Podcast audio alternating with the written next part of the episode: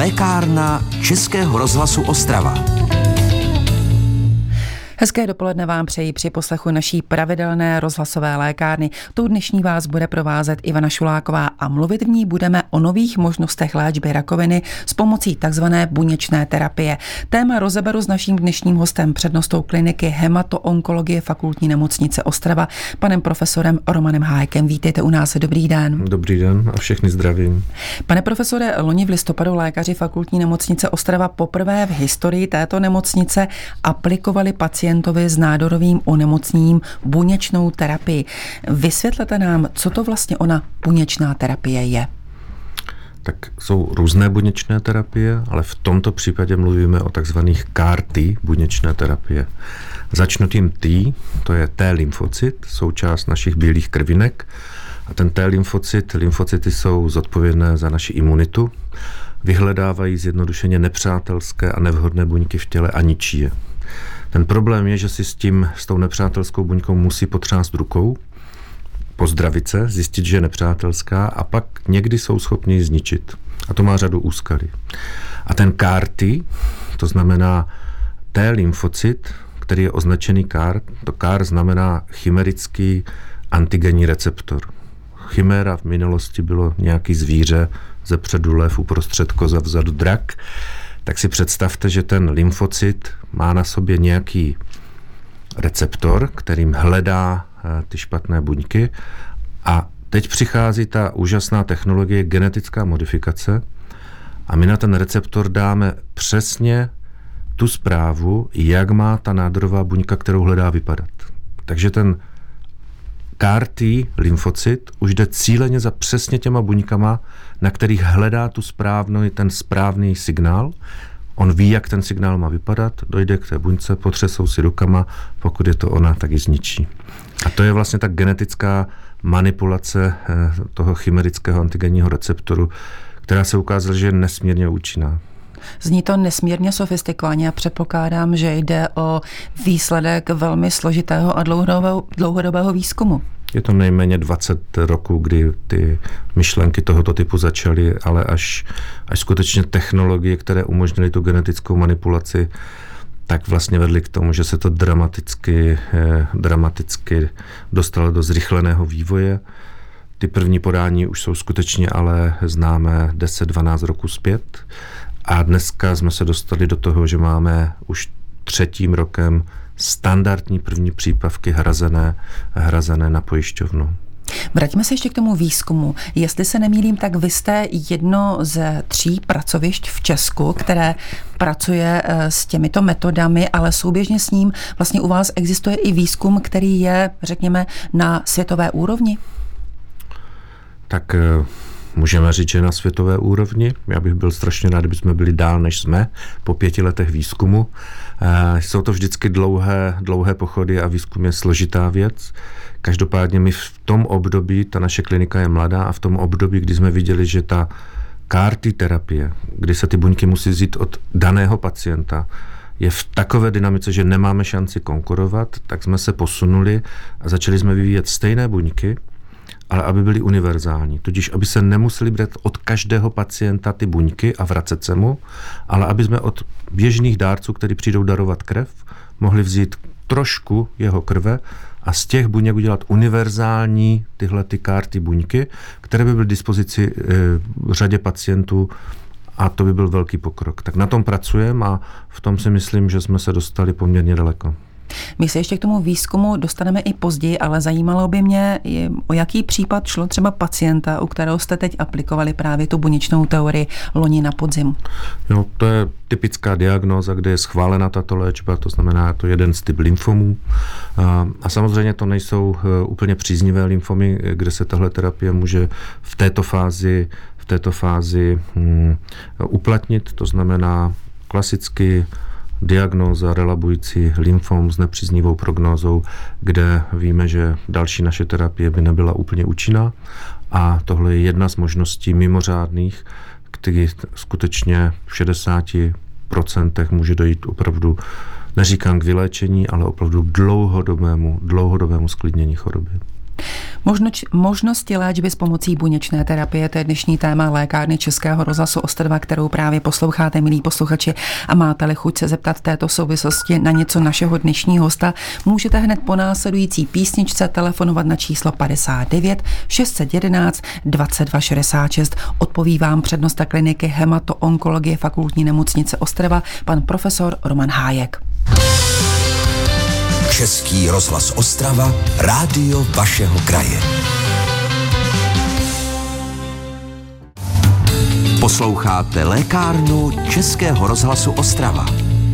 Naším čtvrtečním dopoledním hostem je tentokrát přednosta kliniky hematoonkologie fakultní nemocnice Ostrava, pan profesor Roman Hájek. Probíráme spolu nové možnosti léčby rakoviny s pomocí buněčné terapie.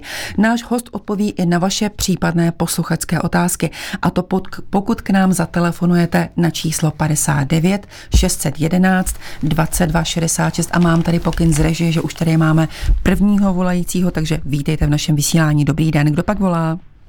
Eh, tady Ostrava, Blanka Gavlovská a chtěla jsem se zeptat, jestli má nějaké problémy, bydlí ve Švédsku, že nemá neutrofily v krvi. Tak nevím, jestli paní Blanko, Eh, jestli dokážeme odpovědět na vaši otázku, mám tady mm, mm, odpověď od pana profesora, který mi signalizuje, že opravdu ne, opravdu se bavíme o buněčné terapii a toto není téma naší dnešní lékárny.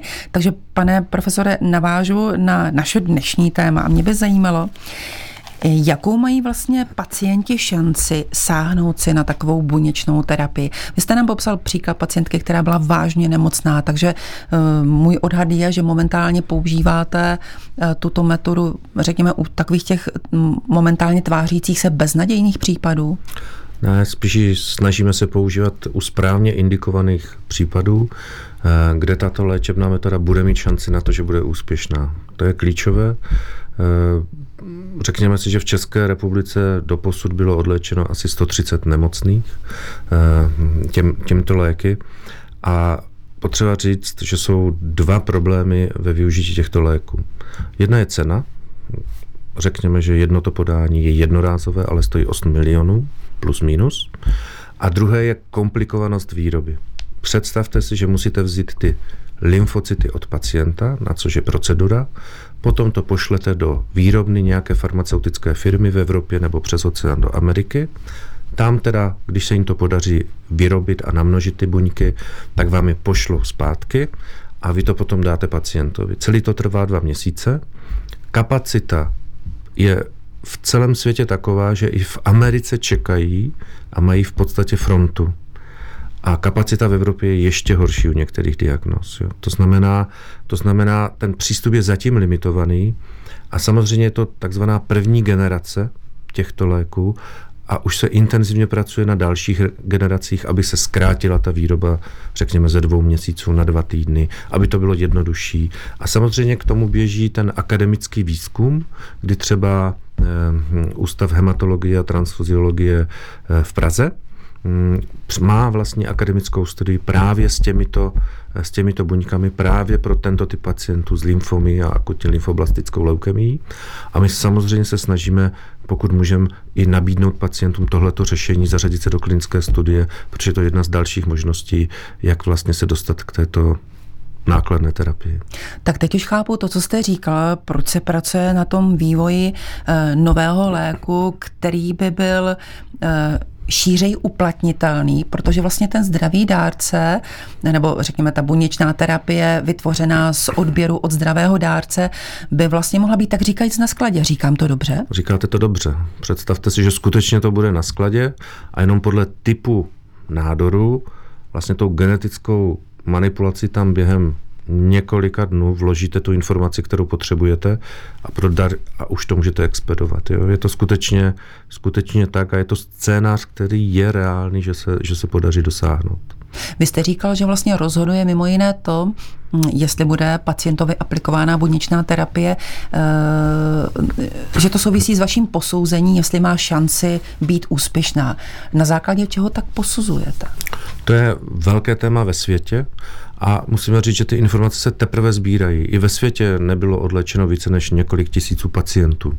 To znamená, eh, na základě informací a zpětné vazby je jak se daří těm pacientům, kteří tuto léčbu dostali, se vlastně sbírají informace, aby se lépe upřesnilo, u kterého pacienta tato léčba bude nejúčinnější, tudíž má smysl aplikovat. A naopak se odslonili pacienty, kdy se řekne, hele, my víme už na základě zkušeností, že tato léčba, že tato léčba u vás úspěšná nebude.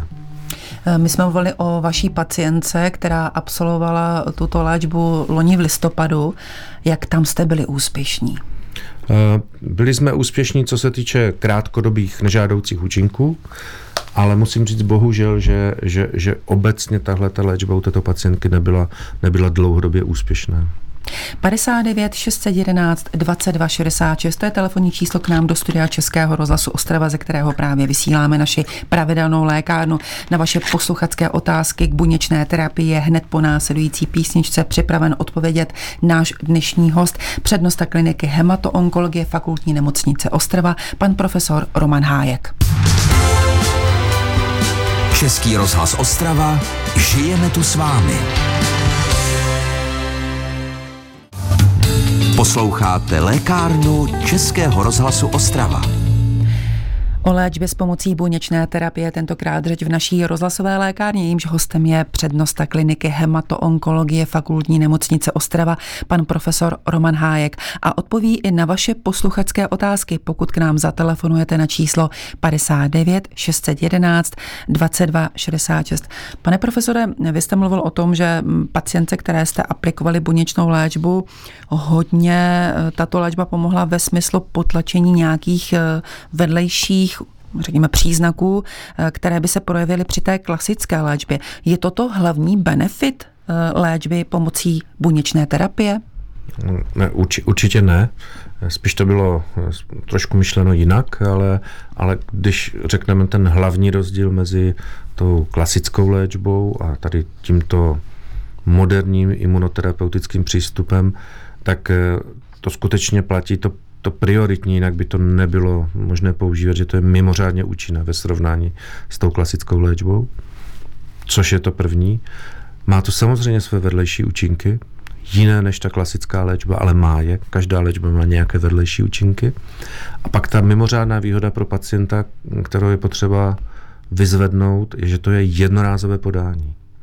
Zatímco pacient se léčbou léčí třeba 6 měsíců, 12 měsíců, půl roku, rok, dva roky. Tady je to jednorázové podání, což je teda mimořádné z hlediska kvality života pacienta. Jak to podání v praxi probíhá? V praxi podání, že když ty buňky, tak jak jsem popsal, se vrátí, oni se vrátí ve zmraženém stavu, my si pozveme pacienta, ještě předtím dostane nějakou léčbu, aby jsme zabránili, aby s těmi buňkami, které chceme dát do pacienta, to tělo příliš bojovalo, a pak se ty buňky rozmrazí a dostane to jednoduchou, jednoduchou v podstatě infuzi jako transfuzi. To je celé. Předpokládám, že bolestivé to není, že vůbec, pacient si ani neuvědomuje. Je to jako prostě běžná infuze, běžná transfuze.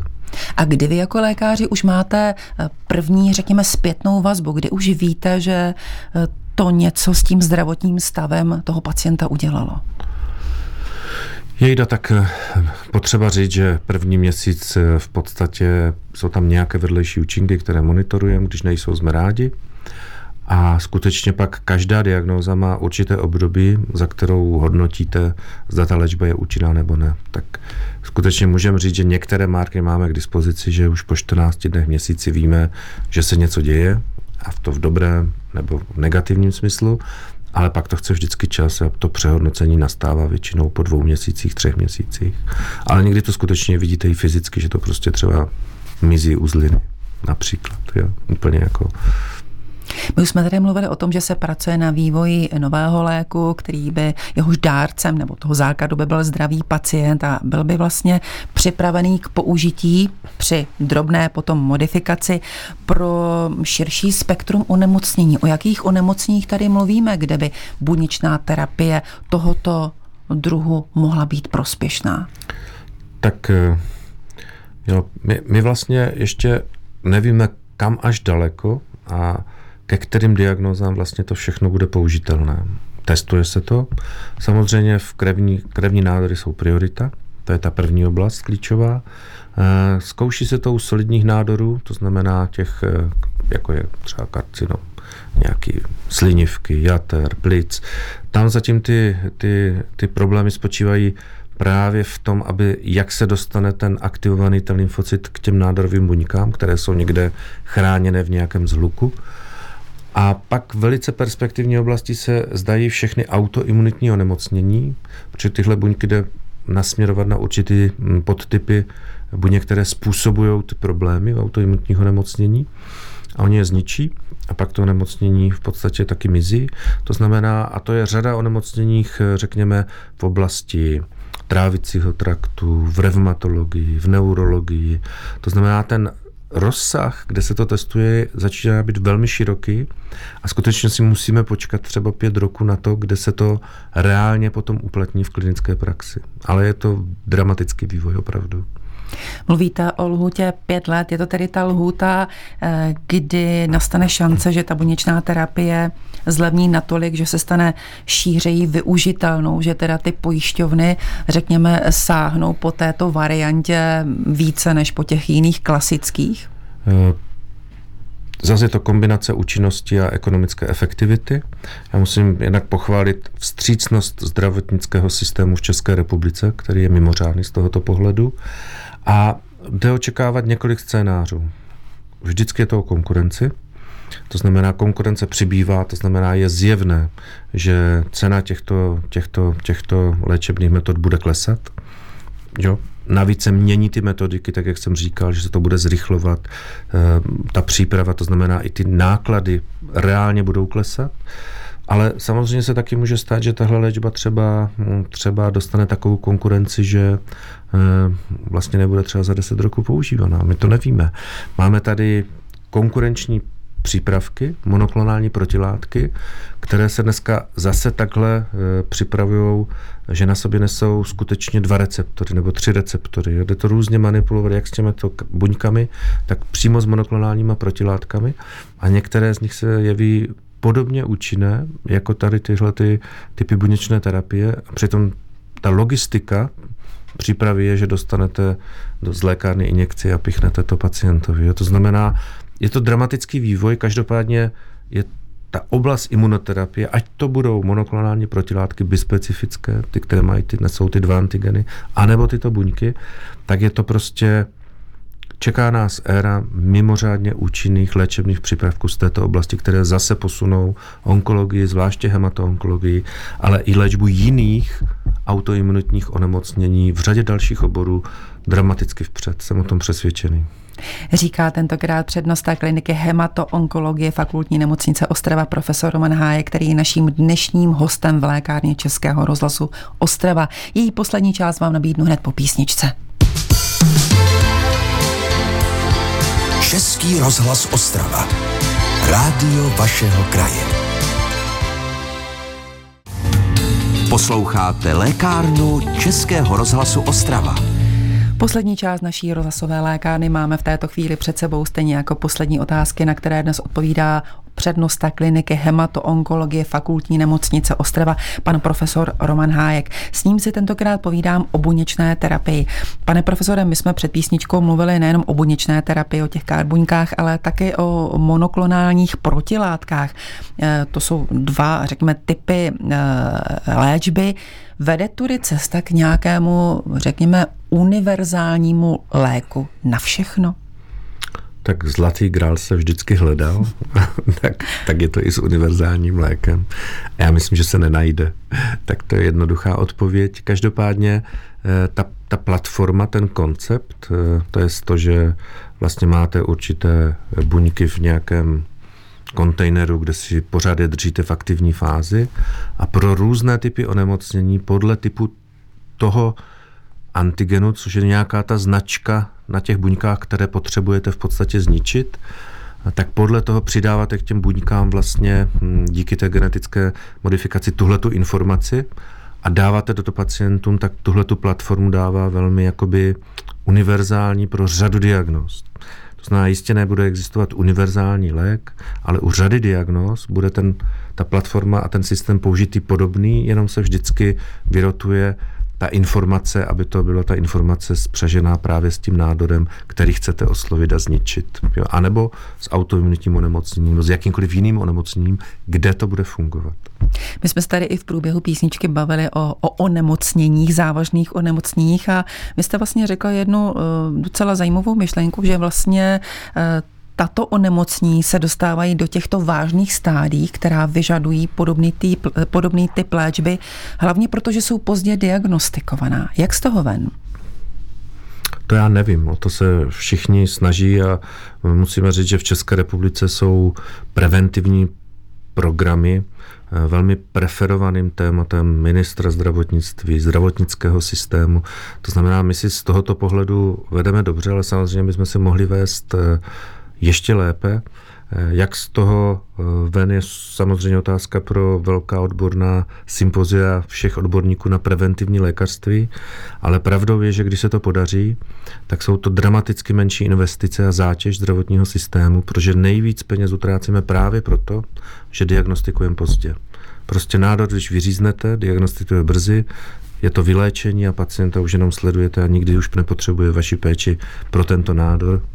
Ale, ale pokud, to, pokud to prostě najdeme pozdě, tak už vlastně my nakládáme prostředky, prodlužujeme sice život, ale víme, že už toho pacienta nemůžeme jako eh, vyléčit. A to je Pořád se to zdokonaluje, preventivní programy, ale myslím si, že je tam ještě kus práce, ale někdy se to posune do skutečně nějakých čipů, které bude mít, eh, které budou informovat kontinuálně o našich změně, změně stavu našeho organismu a když to bude ten red flag, to znamená ta červená vlajka, kdy to zakřičí ten systém, že se něco děje, tak nás to pošle automaticky do systému zdravotnictví, ten nás eh, tím projdeme a najde, kde se něco děje a rychle zasáhne.